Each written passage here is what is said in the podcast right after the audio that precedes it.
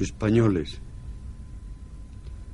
Franco ha muerto. Por Dios y sobre los santos evangelios, cumplir y hacer cumplir las leyes fundamentales del reino y guardar lealtad a los principios que informan el movimiento nacional. Juro desempeñar el cargo de presidente del gobierno con absoluta lealtad al rey y estricta fidelidad a los principios del movimiento nacional y leyes fundamentales del reino, así como presidente constitucional, las razones por las cuales presento irrevocablemente mi dimisión como presidente del gobierno y mi decisión de dejar la presidencia de la Unión de Centro. Dio eh, un arma larga, un subfusil con los cargadores y munición y nos dijo de que bajáramos a lo que era la salida de autobuses, que allí habría un oficial y que nos indicaría los, eh, las órdenes concretas que tendríamos que hacer.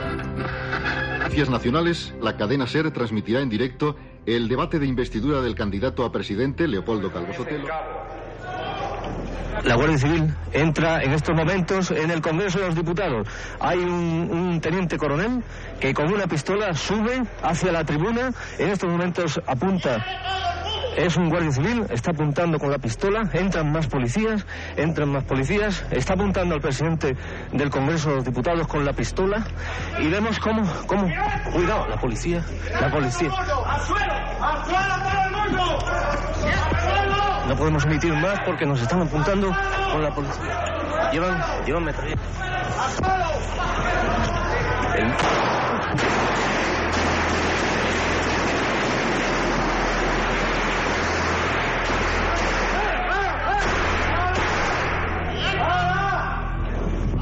No intentes tocar la cámara que te mato, ¿eh? Te enchufa eso.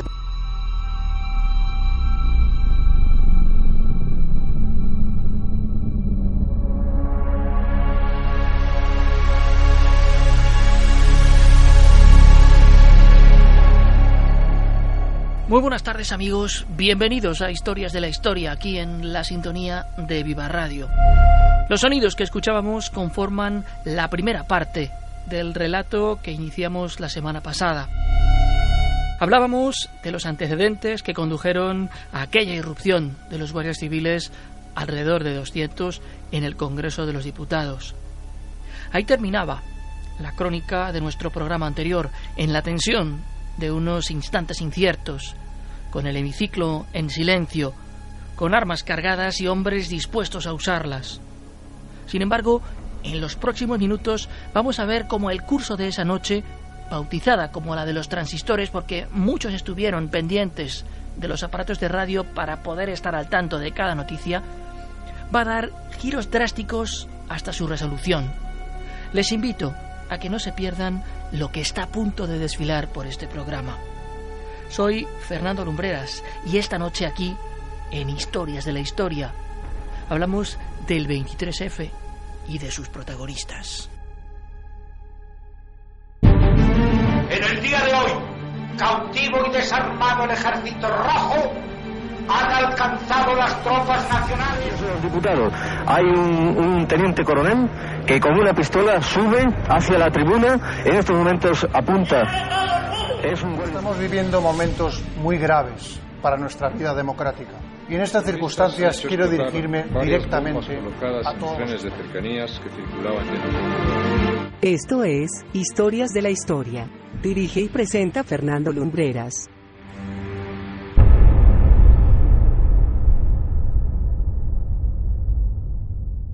Son casi las 7 de la tarde de aquel 23 de febrero de 1981 en el Congreso de los Diputados.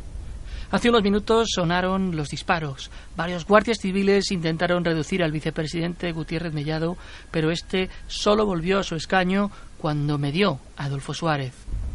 Los diputados poco a poco van incorporándose y empiezan a ser conscientes de lo que está sucediendo. A esas horas, el capitán de la Guardia Civil, Jesús Muñecas, sube a la tribuna de oradores. Su mensaje comienza siendo conciliador. Intenta tranquilizar a los asustados asistentes de lo que iba a ser una sencilla votación de investidura. Buenas tardes. No va a ocurrir nada, pero vamos a esperar un momento a que venga la autoridad militar competente para disponer lo que tenga que ser y lo que él mismo diga a todos nosotros. O sea, estén tranquilos, no sé si esto será cuestión de un cuarto de hora, 20 minutos, media hora, me imagino que no más tiempo. Y aquí se da uno de los enigmas que rodean aquellos episodios que aún no ha sido desvelado. Nunca hemos llegado a saber quién era la autoridad militar competente que habría de llegar. Mucho se ha especulado, eh, son, se han dado nombres, pero lo cierto es que sin demasiadas pruebas para poder confirmar que eran ellos. En casa de Juan García Carrés, el cerebro intelectual del golpe y que había grabado todas las llamadas, suena el teléfono. Al otro lado de la línea se encuentra el periodista Emilio Romero, un hombre vinculado a la derecha española que parecía tener conocimiento de que algo de esto se estaba preparando.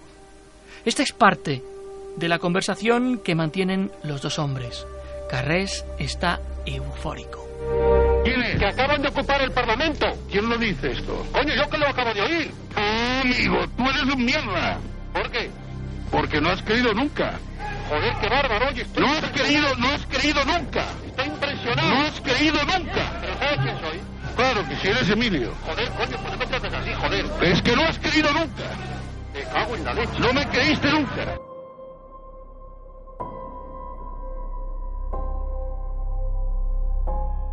Los planes se estaban desarrollando al milímetro. Y es entonces cuando, llegada la noche, se producen movimientos en Valencia. El máximo responsable de la Capitanía Militar en la capital del Turia, Jaime Milans del Bosch, toma el micrófono y casi podríamos decir que dicta un bando de preparación bélica. Aquí lo tenemos completo. Ante los acontecimientos que se están desarrollando en estos momentos en la capital de España y el consiguiente vacío de poder, es mi deber garantizar el orden en la región militar de mi mando hasta que se reciban las correspondientes instrucciones de Su Majestad el Rey. En consecuencia, dispongo todo el personal afecto a los servicios públicos de interés civil quedan militarizados con los deberes y atribuciones que marca la ley. Se prohíbe el contacto con las unidades armadas por parte de la población civil. Dichas unidades repelerán sin intimidación ni aviso todas las agresiones que puedan sufrir estas normas estarán en vigor el tiempo estrictamente necesario para recibir instrucciones de Su Majestad el Rey o de la superioridad.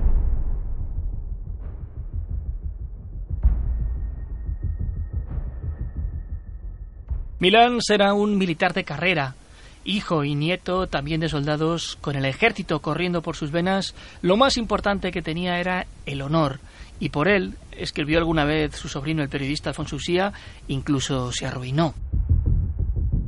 La noche del 23 de febrero sacó los tanques a las calles de la ciudad. Así se comunicaba en los boletines de noticias. La agencia Europa Press señala que la situación en Valencia era de total ocupación militar.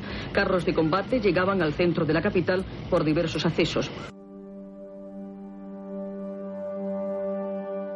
Regresamos a Madrid, al Congreso de los Diputados. Allí tiene lugar una conversación clave entre el propio Tejero y García Carrés. Es esta que van a escuchar. Perfecto. ¿Puedo llamar a Valencia? no, Valencia he llamado yo ya. Bien. Eh, pero empieza a moverte para que la unidad esa llegue lo antes posible. Pues hay que llamarle a este señor. Estemos en contacto continuo, ¿eh? La unidad de la que hablan es la acorazada de Brunete, que con un grueso de unos 1.300 hombres es la encargada de la toma de Madrid. Tejero y García Carrés siguen hablando. Dame tu teléfono donde te puedo localizar. ¿Hay, hay, hay alguna baja? Eh, oye, eh, mira, eh, estamos aquí en las Cortes. Pero dame el teléfono de las Cortes, coño. Pero tú no lo sabes. Yo no lo sé, coño. Primero de los detalles que nos hacen pensar en la inconsistencia del golpe. Su autor intelectual no sabe ni a qué número debe llamar para establecer una línea de comunicación fluida. En el exterior, las radios no dejan de dar noticias sobre lo que estaba sucediendo, si bien las informaciones eran escasas. Ya de noche se presenta en esa zona cero de la actualidad de entonces el director general de la Guardia Civil, José Aramburu Topete. Su objetivo es lograr la rendición de Tejero. No lo consigue y sale por su propio pie hasta el Hotel Palace, situado justo enfrente de las Cortes y centro neurálgico de la operación que se había desplegado.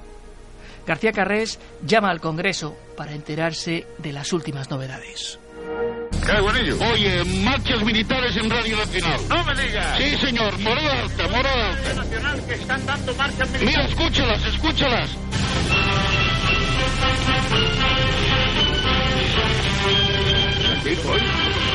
¿Lo oyes? Era cierto, la radio pública se encontraba emitiendo esa clase de música. Una ambulancia, con los indicadores acústicos encendidos, llega al Congreso. Desde fuera muchos temen que haya pasado algo. Sin embargo, muy pronto se conocen los motivos. Una diputada del Partido Socialista por Cataluña, Ana Payetbó, que se encontraba en avanzado estado de gestación, obtuvo el permiso de los golpistas para salir del edificio.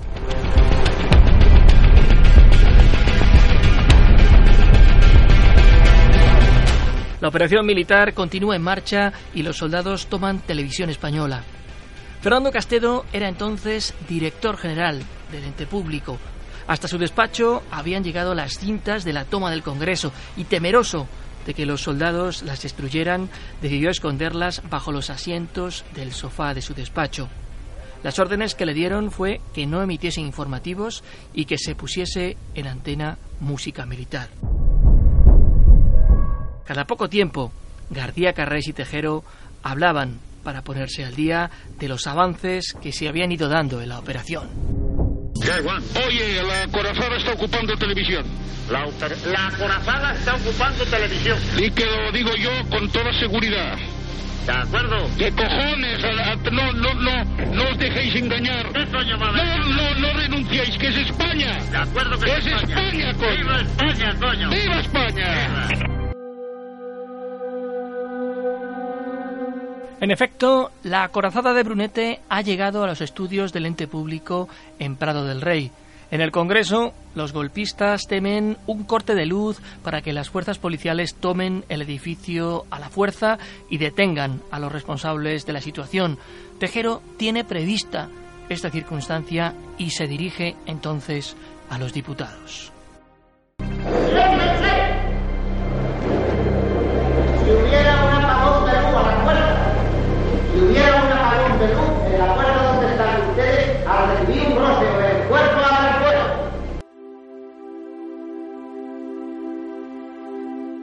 Bueno, la calidad del audio no es que sea una maravilla. Lo que viene a decir es que en caso tal de que se produzca un apagón y alguien intente escapar, que en cuanto los guardias sientan roces esos uniformes, tienen permiso para abrir fuego. Eso era la orden que dio Tejero aquel día.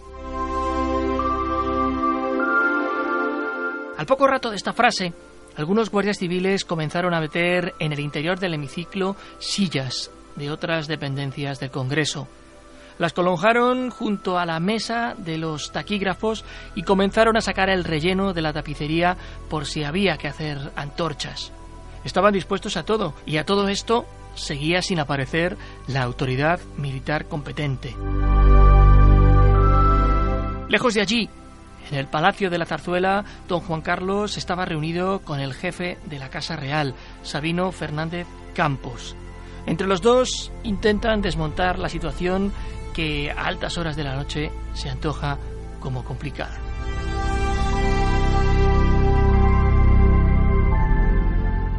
A las nueve de la noche algo no marcha según lo previsto. Las tropas militares abandonan el recinto de televisión española. García Carrés sabe que esto puede suponer un varapalo anímico para los hombres que resisten en el Congreso y se vuelve a poner en contacto con Tejero. El estado de ánimo del teniente coronel parece intacto, pero García Carrés decide ponerse también en comunicación con Valencia para ver cómo van allí las cosas. Aquí hay unas noticias que se están dando por la radio que confunden. ¿De qué? Hombre, diciendo que nada, que los Junta de Jefes de Estado Mayor, que la, la Brigada Brunete en Zaragoza se ha puesto a las órdenes del capitán general. ¿Me entiendes? Están dando las noticias. No, no, no hagan mucho caso, era eso es de prever siempre. Hombre, ya les he dicho esto, yo he hablado cuatro veces con ellos. Sí. ¿Me entiendes? Porque me ha llamado él y estoy en contacto con él. Y me dice que, que ellos tienen una moral enorme, que he hablado con Diego, pero que, que por favor, ¿eh?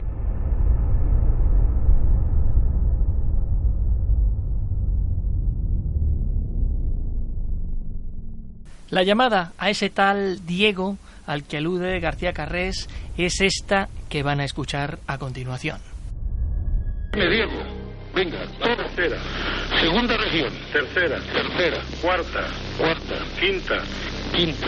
La primera se lo está pensando. Ah, Seguramente Baleares y seguramente Canarias le van a decir al rey, a Armada, que apoyan que lo nombren presidente del gobierno. A Jaime. Y entonces ya estaría todo solucionado.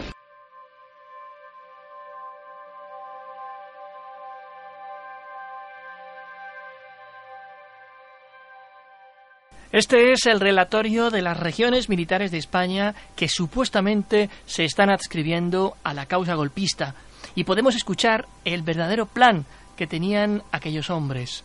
Nombrar a Jaime Milans del Bosch presidente del gobierno. Están convencidos, además, de contar con el apoyo del rey.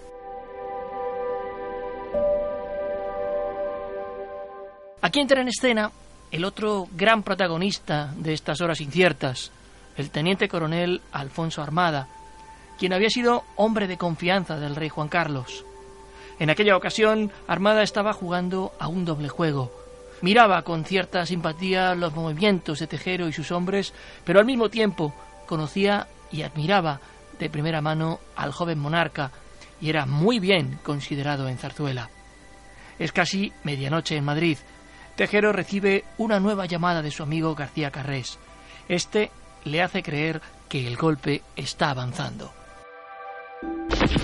Dime con ellos. Está muy bien tu familia, ¿eh? Ah, He hablado con ellos, me ha costado un poco porque por lo visto el teléfono estaba bloqueado. Pero he hablado con Carmen y bueno, la Guardia Civil ha ocupado la televisión, ¿eh? Claro. Un guardia, vamos. Está un guardia allí de retén. ¿Sí? Sí, sí, sí, sí. En tanquetas, todo va fenómeno, ¿eh? No hagáis caso de las noticias que No, difunden si que... ya sabemos que el teletipo meterá noticias de eso, ¿no? Falsas, falsas. Yo, Diego me está diciendo de vez en cuando algo, aunque no lo que yo quisiera ya de una vez, pero como esto va ganándose cotas, en fin, tendremos paciencia.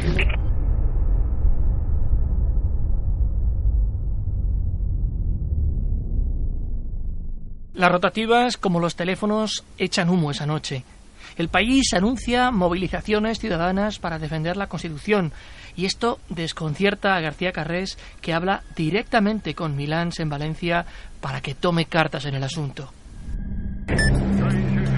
Jaime, el país acaba de lanzar una edición eh, conv- convocando a las masas para que se echen a la calle para decir que para protestar contra esto y te mencionan a ti, ¿eh?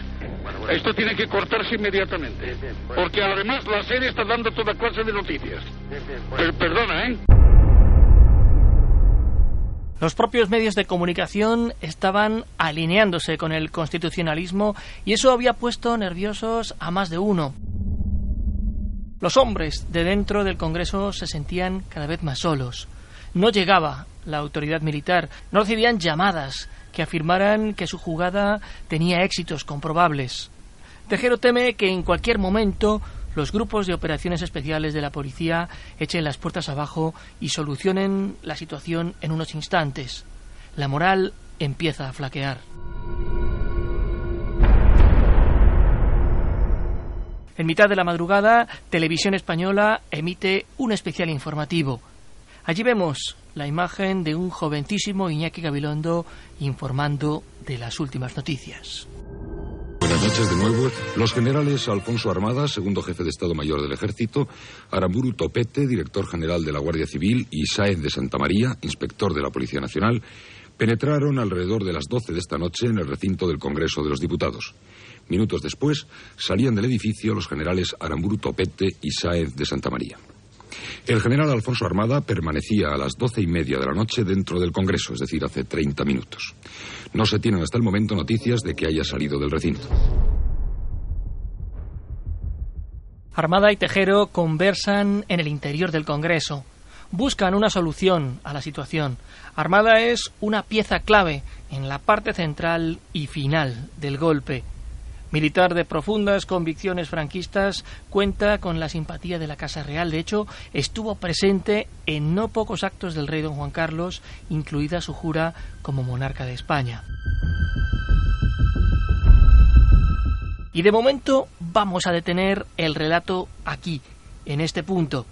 Si en el primer programa hablamos de los acontecimientos, de los antecedentes, en este segundo hemos ido hilvanando el desarrollo del mismo. La semana que viene vamos a centrarnos en el desenlace y en las consecuencias. Se irán sumando nuevos personajes, narraremos momentos históricos de gran trascendencia y desvelaremos en qué quedó todo ese movimiento de extrema derecha que puso en jaque al sistema, a nuestra joven democracia.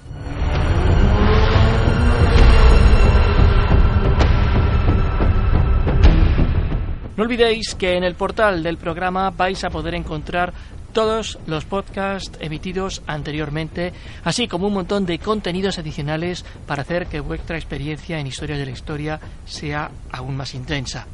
Nosotros regresaremos con un nuevo programa que esperemos encontréis tan interesante como este. Aquí os estamos queriendo contar con los sonidos, con los nombres y con los testigos lo que fue el 23F. Desde Madrid hasta donde os encontréis, desearos como siempre muy buenas noches y buena suerte.